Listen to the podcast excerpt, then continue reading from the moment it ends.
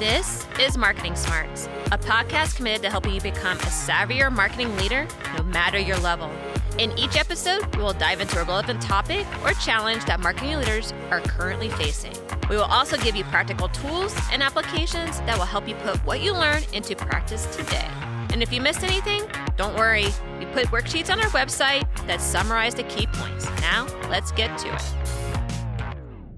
Welcome to Marketing Smarts. I am Ann Candido. And I am April Martini. And today we're going to talk about a highly relevant topic as we are all back in person more often, and we may be a little rusty in this area. And that is, we're going to discuss tips for hosting a successful event. We've all participated in good ones and not so good ones, and now that we are heavily invested in running our own events through our sub-brand Forthright Women, we thought an episode on this topic would be helpful to us and all of you. Yeah, and events can be an excellent way to bring people together for community or training or celebrating. And this was actually a lot of my life when I worked in PR at P&G. At times, actually, I felt like a glorified party planner. As we curated. Is that in your job description? It could be. Honestly, it could be. But we would curate these events in order to primarily attract and encourage journalists and influencers to write positively about us. But whether your audience is journalists or someone else, the objective is always the same, which is we want to produce a memorable event that positively impacts your reputation through value creation. Exactly, and therefore the reason for this episode. So let's get into 4 tips for hosting a successful event. Number 1, be clear on who the event is for and who it is not for. Both are equally important. So one of the risks or worries of running an event is always, what if no one comes? And when you let yourself swirl in this space, this ultimately leads to inviting everyone without targeting anyone in particular. So first, take a deep breath here. We have had to do the same. And then be super clear on who the event is for and who it is not for, because you want people to be able to see themselves or read themselves in your intentions and then immediately say, yes, that is me, or no, that is definitely not me. Make it easy for them to self-select in or out so that you are getting the right people to come and then eliminating the ones that maybe aren't such a good fit. We all get so many communications and really invites these days. Now that we're kind of back on, there's all kinds of invites coming through. So this setup is really critical because you want people to get excited and then opt right in, like in that moment, because we all have this thing where, right, we have the best of intentions to come back. We read something and we're like, oh yeah, I think I do want to do that. And then 150 emails later, it's completely buried and you've forgotten. And how likely are you to go back and remember or even find that thing if you do happen to remember? So I said, you know, we struggled with this with our first Forthright Women event because we ultimately made the decision that the event was going to be for executive moms that are quote unquote in it when it comes to parenting their children. Our Forthright Women overall sub-brand has allowances to be more broad than that. But when we really sat down and we started to think about why we were doing this and how to put on an event that would be relevant to everyone, we did some time reflecting on some past runs we had taken at Forthright Women and what that looked like. And what we came back with was, when we allow more of a breadth of folks to come in, it kind of waters things down. And it's not any discredit toward anyone that was involved. And we are so thankful and grateful. Like, don't mishear me, for every single person that participated and entertained us and put up with all the trial runs. But what we came to is, you know, we are asking a good amount of time. I think it was, 2.5 hours of people's time. It's real close to the holiday season. And like we said, we're all getting invited to all kinds of things. And so we had to create something where these women could see themselves in the event and also see the value of other women in that profile coming to it as well. And what we realized and why we came to executive moms that are in it, quote unquote, not that that was our exact definition, but close enough, was that this is an underserved market. There aren't a lot of groups that are serving this particular group of women. And so we opted to focus there really specifically and make it a really objective, non-emotional decision. I mean, when we kind of ran it past someone at a networking event, I remember them being like, well, I don't have kids. What about me? And it did give us pause, but we were like, yeah, but it's just not the same set of challenges then. And so we came to that objective place and we decided we're going to take a run at this. And if that means less people are going to come, but the quality of the people and the consistency of what we're trying to get to is there, we felt like that's where the magic could happen. And I'll say one more thing and then I'll let Ann talk about this point. But we did have one person come back and tell me that when we sent out that email, she was like, it was so clear and so decisive. And she was one of the targets. She said she sent that out to her company, not as like an invite to the women, but as this is what we should be doing when it comes to this type of thing. Because I was able to read that and take that in and know that, yes, this is for me and it's not for these other people. And it just made my decision super black and white. Yeah, everything you said, I think, is right on. And I think the point that it's not an easy decision to make, because we have a tendency, especially in this day and age, to want to be inclusive of everybody. And what I want you guys to hear is this doesn't mean that by refining your profile for your invitees that you're not being inclusive. What you're doing is you're making the event of value to the population of the people that are going to be there. Yes. So this is actually, I think, the demise of a lot of, well, just since we're on the topic of female groups or women's groups, of a lot of those, where a lot of these groups are set up by demographic. If you're a woman, then you're here. Or if you have a job, then you're here. Or if you, like, whatever that like basic demographic is, but what they fail to do is really hone in on the psychographics. Yep. So whether it's again, I mean, we've been talking from a female event standpoint, but this could be any event, is think about what the psychographics are of the people who are going to show up. So, I mean, as another example, we just went to the Northern Kentucky Women's Event there. Now, I said women's event, this could have been any event. This was not a networking event. They could have posed as a networking event, but it was an educational event. It was supposed to be more inspirational. There was a lot of speakers. They were back-to-back. You had a couple minutes in between, but it really wasn't a networking event. Anybody who was trying to network or use that event for that purpose would have been sorely disappointed. Yes. Right? So to say that it's a networking event and have people actually invest their time to come there with the expectations on networking and not having that facilitated in a way that you would have expected if it's a networking event would be very disappointing. Mm-hmm. So I give you those examples just to really hopefully help you guys hone in on how important it is to really drill down on those psychographics in order to really define a profile that's going to appreciate what you have to offer. That is what's going to make a successful event, whether if it's like 10 people or 100 people. Yeah, no, I think that's exactly right. And that's the point of this point, right, is to be crystal clear in the communication and not to hedge. And to make sure that you really are putting your stake in the ground, and then you hold yourself to that to be sure that it doesn't waver anyway along the path.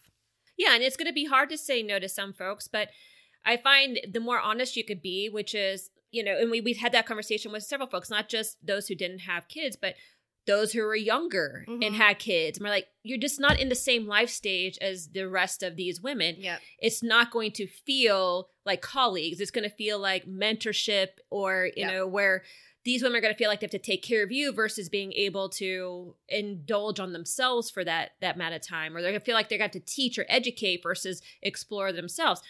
No fault or no judgment on either side. It's just not what the intent of the event was. So you have to be really honest with yourself on these things, or else you tend to have, like you said, an event that just basically dilutes it for everybody. And everybody's like, what did I just spend my time doing? Yes. Yeah.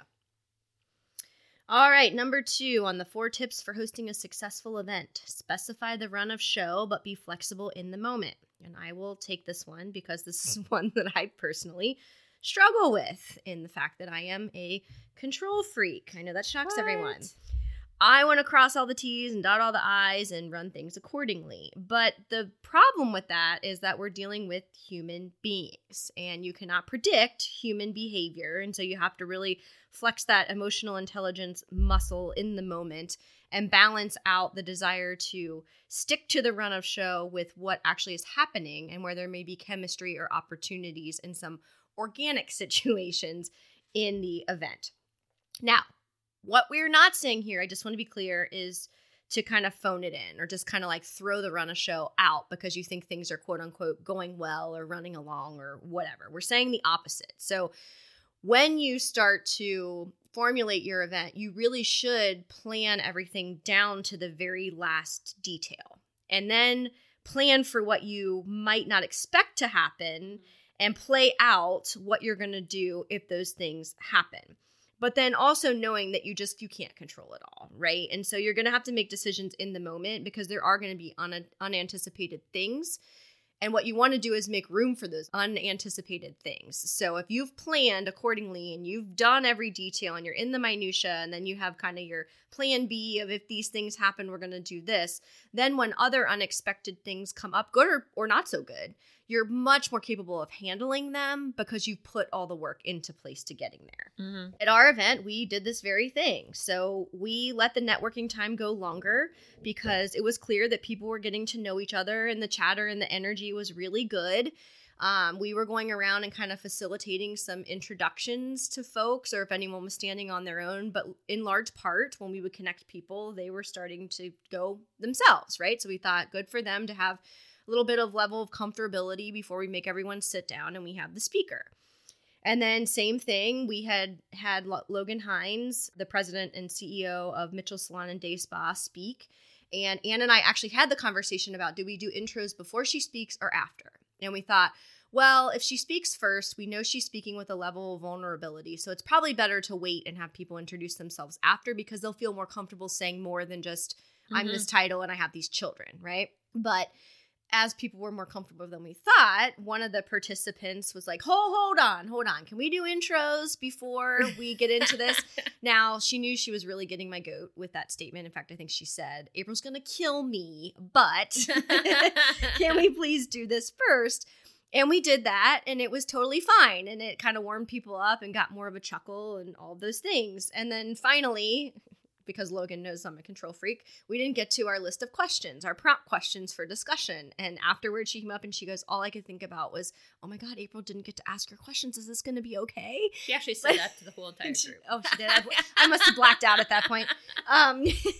But the conversation was going really well. And so Ann and I didn't need to facilitate then.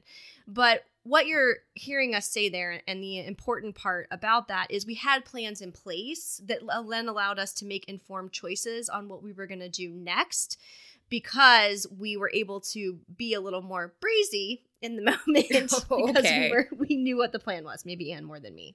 But the point of this is, okay, so you have your run a show, but then being flexible. So really it becomes less important and needs to be less structured if the energy is going up and the flow is becoming natural. But also just make sure that you are paying off what you promised to people and that you're not kind of throwing things out because the energy happens to be good. Because like Ann made the point in the previous point, you know, you want people to feel like it's worth their investment of time. And I think just make sure that the things that are non-negotiables do happen to pay off whatever you promised as far as the experience of that event is.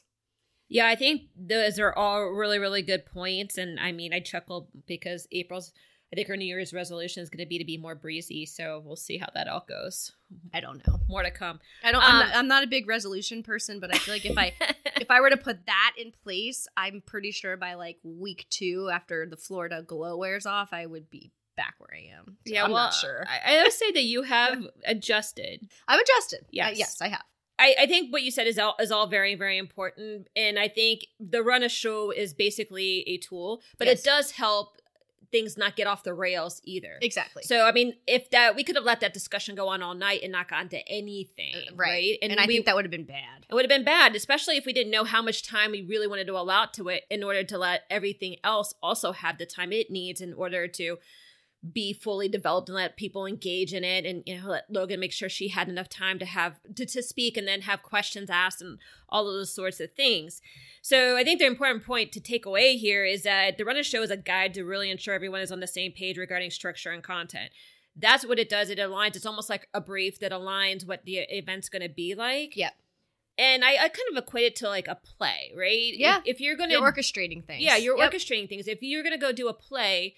you wouldn't just be like, all right, just talk, right? Right.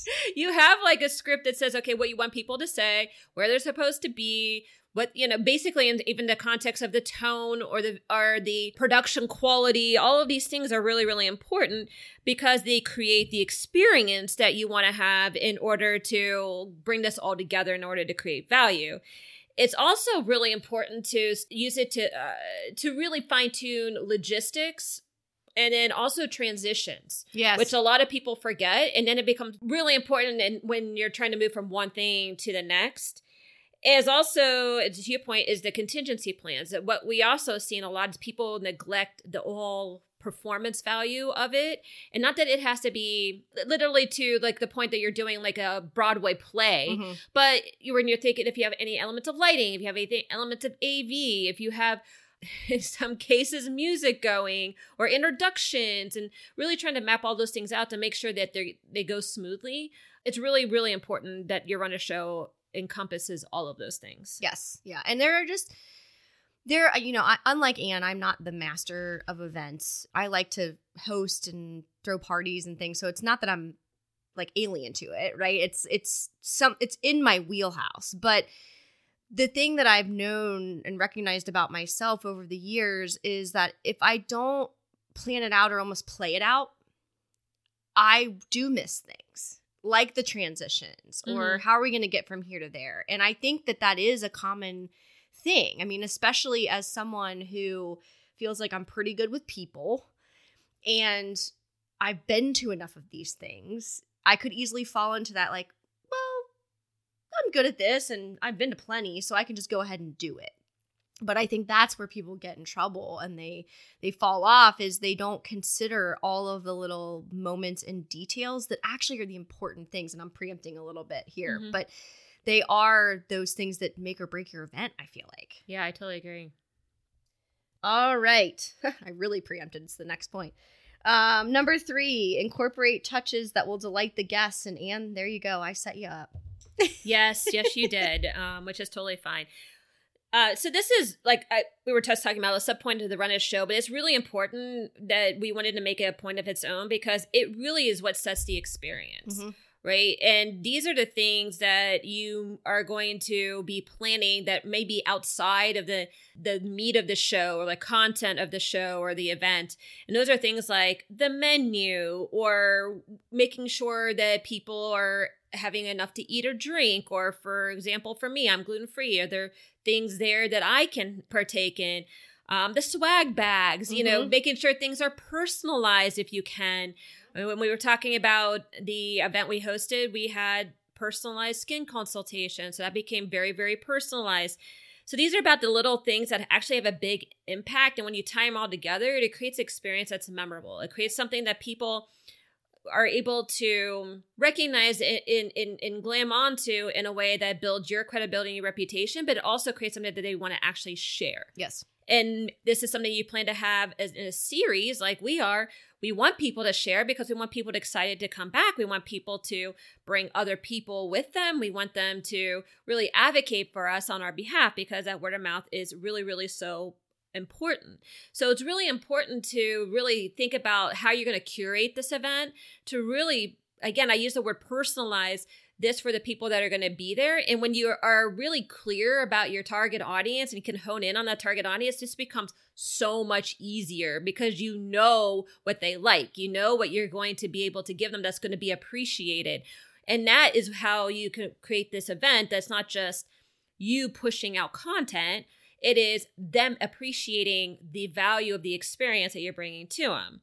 So like I said, in our Forthright Women event, we had the skin consultations as one element of doing personalization. We also had these really awesome collagen gloves, which I'm finding is taking the place of the paraffin wax. Yes. That they actually took the fingers out of them so that we can actually hold our wine. I mean, so there's like these little touches that people are both going around with these almost like little like plastic clown gloves holding their wine and just really having fantastic conversations. But then the bags were beauty bags because it was Logan and we wanted to make sure it was curated in order to really promote the whole beauty element, which it wasn't the content was about beauty, but she represented beauty in the company. And so it had those elements, but it also had tools of the trade that she uses, like a Post-it notes and things like that, in order to really drive the connections of like, oh, she's like, I use Post-it notes. There were Post-it notes in the swag bag. Mm-hmm. That was a happy accident. Yeah. But it was like, oh, it kind of just gave us a little bit of pause of like thinking about how to make sure that those connections are made so people can appreciate the event, but then also take it with them when they leave, because that creates more impact. Yeah. And I think, you know, I mentioned the things that kind of carry your event along. A couple just points to add on this is these are the things that people go off and talk about and that came back around to us. You know, we had a couple instances where people had to back out last minute for illness and other things. And we got back from them, from other people, like, oh, well, I heard I really missed out, you know? And it was these types of things that we're talking about, where it was like carefully curated and targeting the women that were coming. And then also, I think the swag bag thing is a nice delight in and of itself, but drawing back the connection points. And then also, Anne always talks about offering something that people can't just get as a general thing out there, right? And so Logan put 20% off certificates in everyone's bag. And a different woman came to me and said, and I really appreciated 20% off at Mitchell's. Like, are you kidding me? I'm scheduled for my facial next week. And so you can see how it helps to carry you on. And I think, you know, Anne, you've said the thing before about being careful not to invite the younger women, because then the more experienced ones feel like they have to mentor, right? This event was very much about these women being able to come and take care of themselves. Right. And so I think what we did when we built in all these moments of delight, the criteria became, how can we do that for them? So whether it was takeaway beauty products or it was Post-its, because Logan talked about the fact that that saves her life on the regular, you know, it was continuing that along. But the lens in our minds the whole time was, well, we're the target too. So what would we want to feel like we were cared for? Because that was the goal of this event, knowing that we're all running around crazy and dealing with so many things as executive moms. Yeah, absolutely. Really good point. All right. 4, in the tips for hosting a successful event, have someone run the event that is not a participant in it, Anne. Yes. So this is where you need to be very diligent in how you're assigning roles and responsibilities to folks, because a lot of times you'll try to have people double duty, one to manage the expense of having people do it for you, or two, because of the control freak nature, which is like, only I can make sure this event goes off well. Well, if you're going to be the person who is making sure the event goes off, then it's going to be very, very hard for you also be a host of the event, because you're going to be constantly distracted from making the connections, facilitating the conversation, all of these things that are really, really important to make sure your event comes off the way that you intended, because you're going to be like, well, why isn't the food out? Why are the lights not like working? And like, who's supposed to be checking in all these people? And so those are very specific and very different roles. And so you need to assign them as such. And I mean, we got this in spades when our Laura, who was supposed to be our person who was managing our logistics, got sick at the last minute. And so then me and April were like trying to double duty on our first event, all of the logistics and hosting. We can tell you it was not easy, and it felt very awkward to have to step away from a conversation, because we had to figure out, you know, do we have like the wine up on, you know, the counter, or, you know, whatever, or so-and-so doesn't have their wine, or, you know, it just became a really hard thing to manage, and it felt a little frenetic in the moment. So make sure you are assigning those roles appropriately, and and by having somebody who's kind of your run a show master, if you will, it helps to make sure that somebody is keeping an eye on that. From a time standpoint, from an energy standpoint, from like, hey, something's missing standpoint, or this thing has just changed standpoint. That doesn't mean that you don't make some of those decisions, but it does help to have somebody who's actually looking at it on a regular basis. It also makes sure that, as you had mentioned, April, that the event goes off as intended so that you can bring that value home.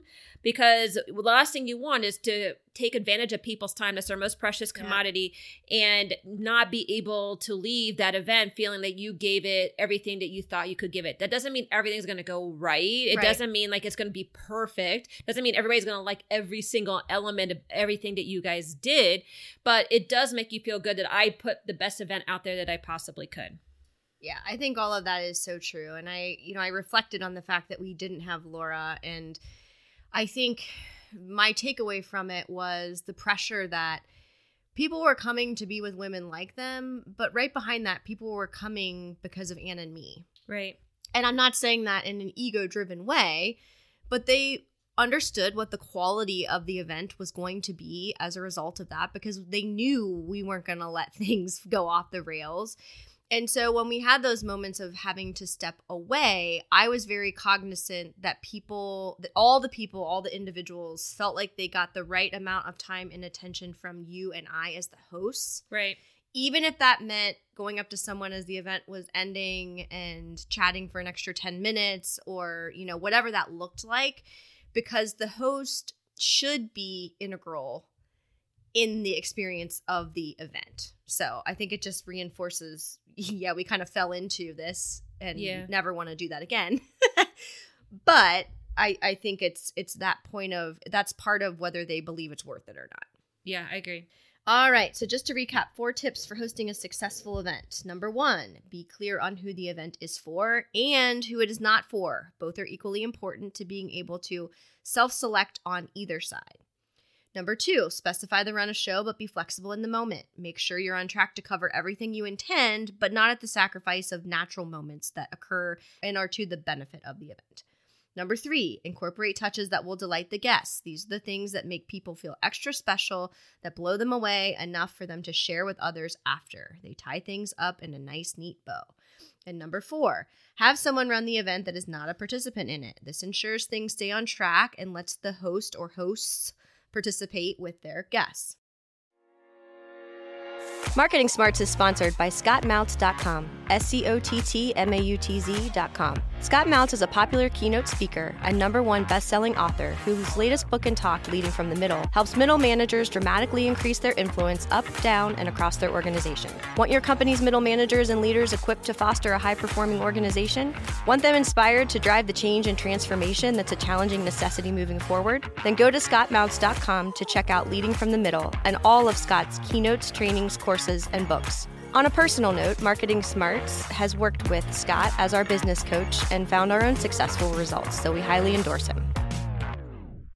And in our next segment, which is In the Trenches, where we give real-world examples specific to industries and situations, but with broad application, so any of you listening can digest and put them into action.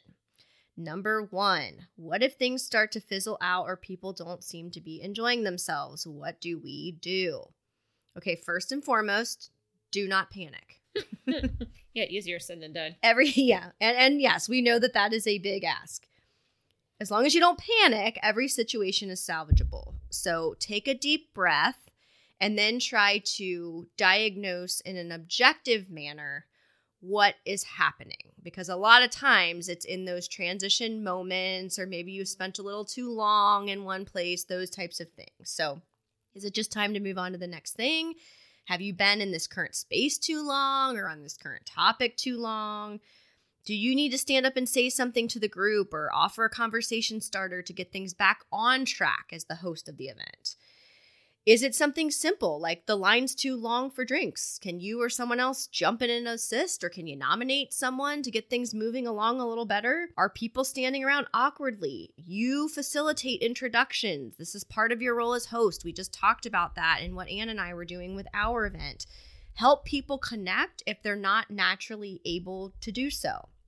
And then also, have some folks pre-plan to help you in these instances. We said it can be hard to host and participate at the same time, so use some of your people. You know, strategically invite them to be around and to be a pair of hands if necessary. Use the staff at the event to help here by being your eyes and ears to prevent this type of thing from happening or to get in front of it having a major impact. I mean, I will say Susan was great leading up to the event, but she was also really good in the moment because she came up and she didn't interrupt or intrude, but she found moments to ask me specific things. Like, I think the music went out. Is that okay? I couldn't even hear it because people were talking, but I want to make sure. You know, that's the kind of stuff we're talking about. And then also allow yourself some grace in knowing nothing will go perfectly the first time. If minor things occur, especially if you're built like me, you're going to have to just brush it off. As long as it's not impacting the event in a major way, it's probably okay, and most people aren't even going to notice. Again, we're managing human beings and human experiences, so you're going to have to be realistic that you can have it down to the second and everything's set up perfectly. Just know something is going to happen, and you're going to have to be able to manage it and move forward.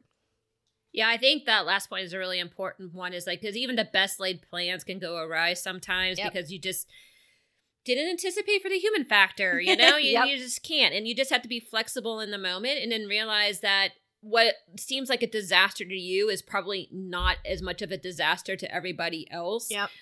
So keep that in mind too. So I like the whole point about giving yourself some grace.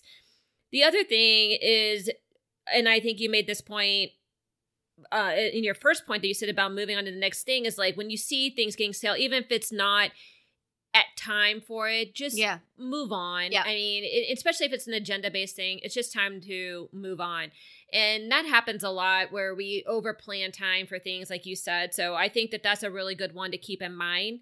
But realize too that not everybody's going to like everything. Yes. Right? So you're going to plan some things, and even though you have a really core group based on a psychographic your filter for your audience, I'm different than April, right? Mm-hmm. So we hear things differently, we see things differently, we like people differently. So a speaker, for example, may resonate with her and doesn't with me, or might resonate with me and not with her. That can happen, and that can be totally fine. The thing is, sometimes you just need to get through it, and then you just take the feedback and then you adjust for next time. But here's where I will say also, make sure you do your homework, right? Yes. Go and make sure you get the references for anybody like a speaker, or you make sure to get their talk, or at least their talking points ahead of time. You talk about and have a discussion with them about what the intent of the event is and how you want them to show up and how you want them to present. And, you know, so you get some familiarity with that so that you can feel good going in that it's the right person for you. Don't just take somebody else's word for it, because you need to make sure that you're, again, curating this and cultivating it to suit the group, not just maybe what one person's filter is. Yeah. Yeah. And I think it is a really good point that we're not all going to like the same things in the same way or the same people in the same way. And I think that's what you're looking for, is for, if you have the right target and you've hit it, you want them to really enjoy 75, 80% of it. Right. And then the rest of it, it's like, well, if they don't like the food, okay. Or they didn't like your choice of wine, okay. It's not going to make or break their experience if they get the overall key goals and takeaways of what you're putting out there. Yeah. All right. Number 2 in the trenches. I'm going to hand this one to Ann. How do we know how many people to invite and then how many people to expect? Yeah, so this is a combination of your target and the run a show. So it's really about thinking about, what does your target want and what do you want to reasonably be able to cover in the event? All right, so a good rule of thumb is to start out with an invite that's twice as many people as you want to attend. This really helps you to be able to select the right group, as well as for people to opt out or may not be able to get to that email and so on and so forth. So it just gives you a nice pool of people in order to pull from, so that you're not feeling like that you invited 10 people and only 5 can show. And so is it even worthwhile having the event, which is generally what goes on the other side of the investment versus the value that you're going to get out of it. If you're worried about having too many, you could put a cap on things and state that there's only 20 spaces. And so the first 20 that sign up and have paid, those are going to be the spots. And once those spots are filled, the spots are filled. You can also do a vetting process. You can have, instead this all out to a big list of people and say you're having the event. And if they're interested, then they can fill out an application or they can put in a request, and that you're going to be going through a vetting, and you'll let them know if they were accepted or not. So this is generally more of a thing that you can do when you've had more underneath your belt, and there's a little bit more of a pull for your events than there is a push for your event. But that's definitely something you could do. But if you are trying to make the event intimate, make sure that you are sizing it appropriately, too. So an intimate event is not 500 of your best friends. I mean, thinking about it, even if you're thinking about it from a wedding standpoint, I mean, an intimate wedding is usually, you know, less than 100 people, where you can actually reasonably in a few hours be able to mingle with several. You're not going to mingle with all of them, but you're at least it's at least an approachable environment that you can at least talk to people. Right? Especially if you want to have group conversation. Group conversation might be less than 100, or it might be breakouts to some extent. We can talk about whether or not I like breakouts, but I think they sometimes work and they sometimes don't work. But if you get stuck in a breakout with people that you don't like, it just becomes another level of complexity and another place where your value can drop. Just think about when you get stuck at a table at a wedding with people you don't want to talk to. I'm like, oh, this couldn't go any slower. Yep. So just think about that. Now, if you want a big auditorium event, fine, that could work as well. But think about then your run a show accordingly. And like I said, it's really hard for people then in that standpoint to feel engaged throughout the whole entire event. Yep. Because you have to be more general to the population that you're that's there, even if it is your core demographic, because there's more things to cover than, or there's more expectation to have more things to cover because you have more filters for which that you have to accommodate. So there's just lots of things to think about, and it really comes to what is the point of it, what's the objective of it, what kind of value are you trying to communicate. How are you planning to communicate that value? I mean, do you feel like it's going to be a bunch of people who are going to speak in keynote, or it's going to be through a PowerPoint presentation, or is it going to be one-on-one interactions? You really have to think through what you want to get out of it, and that helps you define what size it should be. Yeah, I think all of that is super important, and I think it goes back to making sure that you're clear on your intentions, and then again, that target audience. Because quote unquote event can mean lots of different things, and there's a huge range, right? And so I think, you know, you just gave the example of like, okay, what does intimate mean? Depending on the type of event, intimate means different things, right? If it's a wedding, an intimate wedding is less than 100 people. If it's I want to have a speaker and I want us to be able to have conversation and everyone to sit at the same table, that's not 100. Yeah. Right? That's what we had, which was like 20. Yeah, 20, right? And so I think you really do have to think about how it's going to work best for the people, and then what are the goals of your event, and kind of marry those two things together with a lot of intentionality in order to make sure that it gets off the ground in the right way and you're setting it up in the appropriate way. Only a couple of other things that I want to add here is definitely expect some last-minute no-shows or cancellations, and don't panic about that either. So again, we're dealing with people, stuff happens. We lost a few people to illness and a family emergency, I think, right up into like within an hour of the event. And so did it take us to fewer than we ultimately wanted? Sure. Did it change the impact of the event? It didn't. Right. And so, and now those people are like, well, shoot, now I missed out. I want to come the next time, right? And so I think that's another moment where you just got to expect that that's going to happen. And then I think also in speaking about the bigger events, like Ann said, you're going to have to assume that everyone's not going to stay for the whole time for those in a lot of cases. So if it's an all-day conference or even a half-day, people have to cover other things. They can't clear their schedule a lot of times for those types of things. So you have to think about that too, and how you do your run of show and where you think you're going to have the biggest impact, and are there moments where certain speakers might be able to keep certain people for you. All of that kind of stuff is important. And the last thing I will say is just also keep in mind that bigger isn't always better. Yeah, so don't just go and chase the numbers. All right, our third and final in the trenches is, what do we do, if anything, after the event? If anything, just cross that out. You absolutely should do things after the event.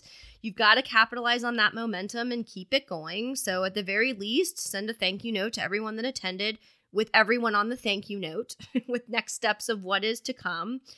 When is the next event, even if you only know loosely when that might be? Are there materials that you're passing along? Did you promise something to everybody coming out, or some follow-ups from the event?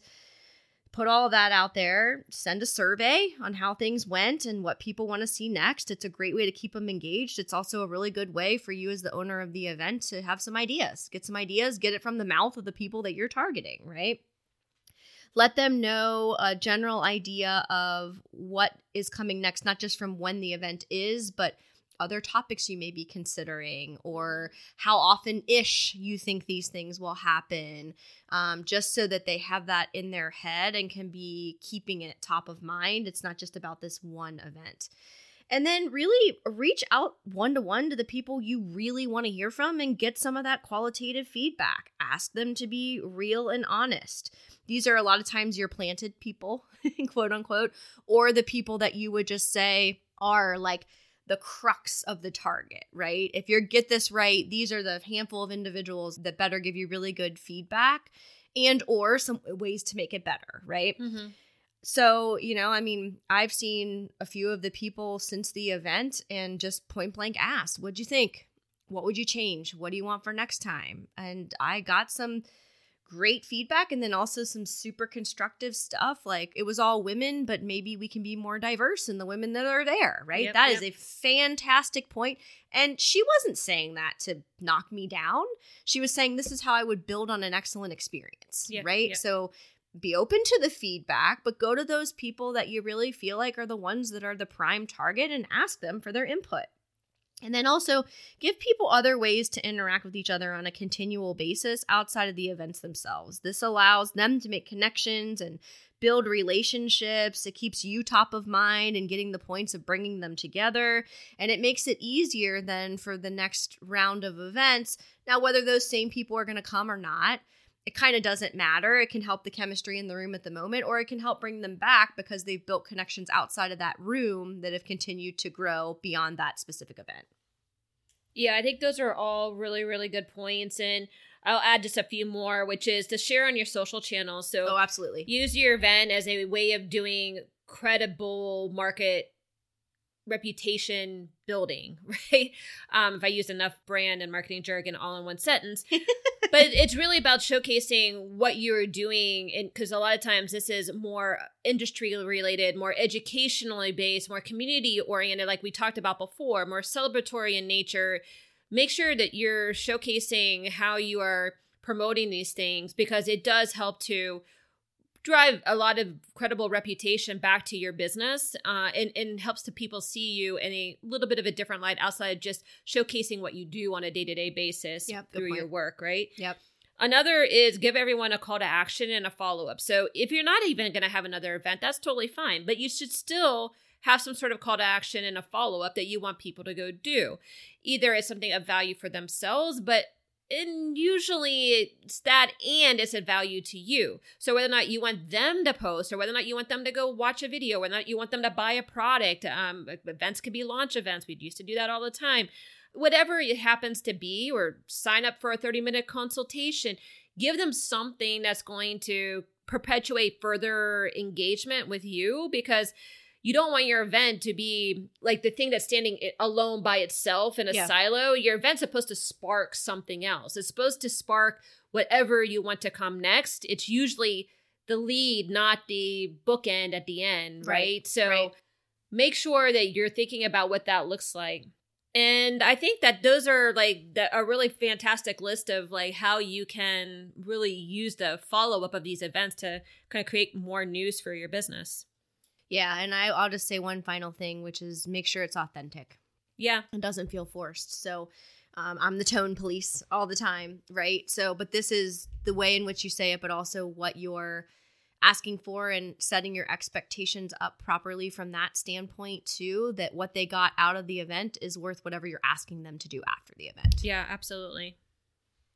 All right, and our third and final segment is a brand that is doing things well or not so well in the marketing space based on our personal observations and experiences. And I will take this one.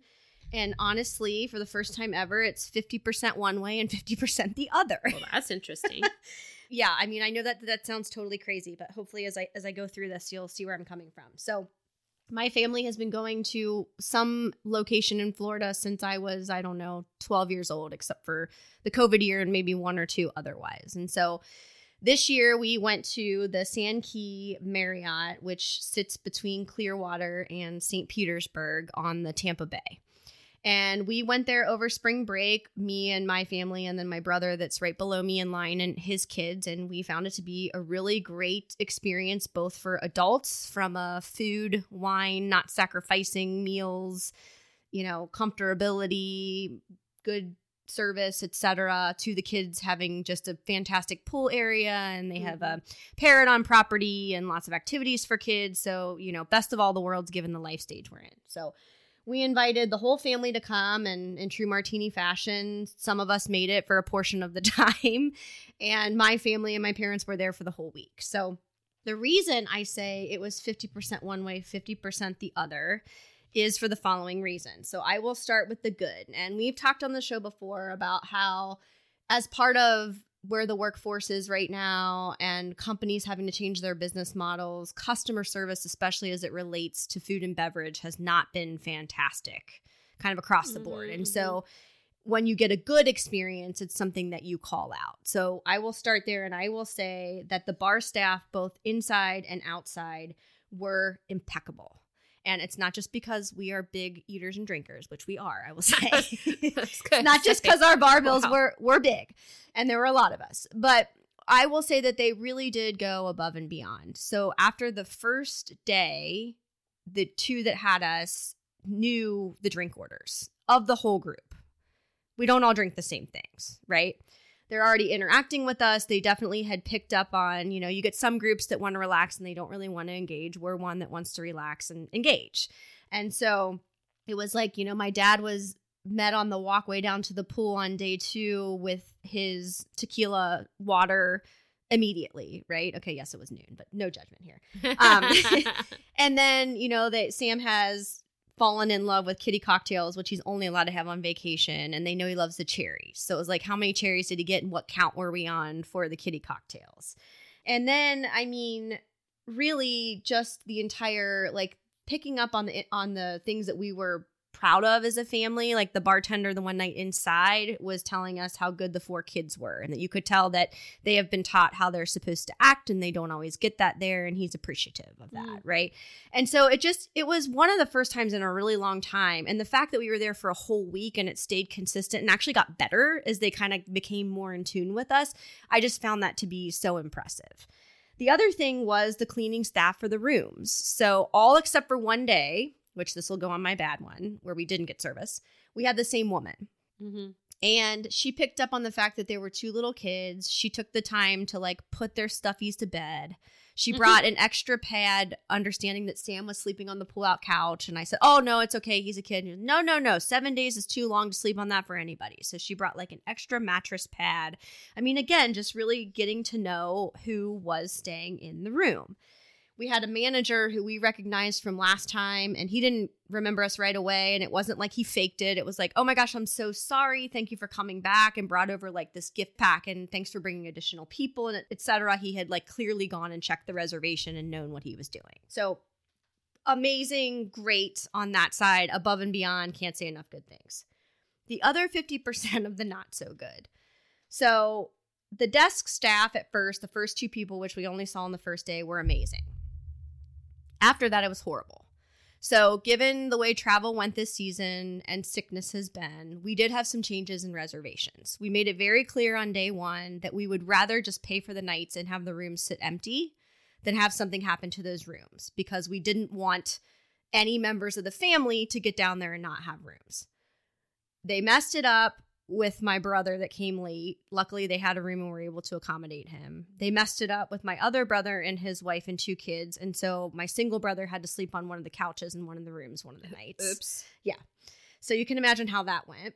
Well, if he just made his flight, it would have been fine. But well, that's fair, too. That was a little bit on him, but the hotel didn't know that. So anyway, and then the fact that in our group, there are 3 Titanium Marriott members, which and we had, over the course of the week, some of the nights we had 6 rooms, right? So you would think that one would be like, okay, like I get who I'm dealing with, whatever. Unfortunately, the staff after the first day didn't care. And so it was constant arguing. You know, they canceled the one reservation. They wanted to charge us almost double for the nights. So Bryce had to bring down his spreadsheet that he had built when we first booked the rooms and said, you're not going to penalize us. We offered to pay for the rooms. You're going to charge us what we had signed up for. So it just became a giant headache. Oh, geez. And then all the way down to we were given the full service breakfast vouchers on the first day. What is the difference between the two options? If you're a member, you get only the quote unquote cold breakfast. Right. If you're not, you get the hot. The hot, just so we're clear, is eggs, pancakes, and hash browns and some kind of meat, right? It's not going to break the bank, whatever. They gave us the white ones the first day because we were bringing so many people. And she said, come back anytime. I don't have a whole big stack for the number of people and the number of days you're here. Just come ask and I said it was fine. So I went to do that and got pushed back in argument and had to again say, you guys, look at the bills. Look at the amount of people we have here. Do you really want to argue with me on this front? I don't know what to tell you. You can see who checked us in. Call her if you really don't believe me. But again, just making it harder for something that was so stupid, right? And then the final thing I'll say is it's a breakfast buffet. You can order other stuff, but they clearly have it like pre-made and ready to go. 50% of the staff rolled with it, was like, look, I just got 10 tables. We're happy to be accommodating and flexible. The other 50% were nasty. We're getting like all huffy with people. I'm like, you're basically serving a buffet. Just take a deep breath, one at a time, get their drinks. We're only reacting because of how you're reacting. So I bring all of this up because had they been consistent on either side, I feel like it almost would have been better versus this like stark one way where we had a lovely, amazing time, and then the other was just like a complete headache. So I thought this was an interesting one because we've never done a 50-50. It's so drastic of a difference. And I think that they need to understand where they're having some challenges and where they're doing great and reward the employees that are doing great and maybe find other ones where they're not. So there you go. The experience is going to make or break your business in 2023. It's the only differentiating factor right now, especially when people are complaining about the price of everything or they're not going to be opening their pocketbooks as much as they want. The thing that you can really differentiate on is the experience and the consistency of experience from start to finish, and not leaving any of that to chance is really critically important. So I think you exemplified that, April, in that gosh, the whiplash is like a little bit too much here. And it extremely distracts from, you're like, I don't even know what to think about this. So if I'm going to go make a recommendation, what my recommendation look like? How many stars would you give them? I mean, it starts to kind of go in the middle of the road, and all these people who really went above and beyond are going to now be like maybe sucked down to be averaged out and diluted down by the people who didn't. And so something that you might have given a 5 for now is going to get a 3, right? So you need to really think about that. That you're thinking about everything. And even if you're not like something that or business that actually gets quote unquote ratings, just think that people are actually rating you in their head, regardless if they could put it down in a Google rating or a Amazon rating or anything. So go for those 5-star ratings in people's heads. I think that's going to be a really important point for 2023. Yeah. I mean, the final thing I'll say there is, one, we've booked a different property in a different part of Florida for spring break. Yeah. So not going back. And number 2, the ones that were doing a good job, we found out have been there for a long time. So I have to wonder how long, to the point you just made, they're going to stick around if they start to see repercussions in how they're being rewarded. Exactly. And the final thing I will say is there's a restaurateur that I think puts a good perspective on this in Cincinnati, Jeff Ruby, who has several steakhouses even out of Cincinnati now. He is famous for saying good service can make up for mediocre food. Mediocre service can't be made up for with good food. So I think like that's another point here. Really smart. Yep. All right. So just to recap, 4 tips for hosting a successful event. Number 1, be clear on who the event is for and who it is not for. Both are equally important so that folks can self-select on either side. Number 2, specify the run of show, but be flexible in the moment. Make sure you're on track to cover everything you intend, but not at the sacrifice of natural moments that just occur. Number 3, incorporate touches that will delight the guests. These are the things that make people feel extra special, that blow them away enough to share with others after the event. And number 4, have someone run the event that's not a participant in it. This ensures things stay on track and lets the host or hosts participate with their guests. And with that, we will say, go and exercise your marketing smarts. Still need help in growing your marketing smarts? Contact us through our website, forthright-people.com. We can help you become a savvier marketer through coaching or training you and your team or doing the work on your behalf. Please also help us grow the podcast by rating and reviewing on your player of choice and sharing with at least one person. Now, go show off your marketing smarts.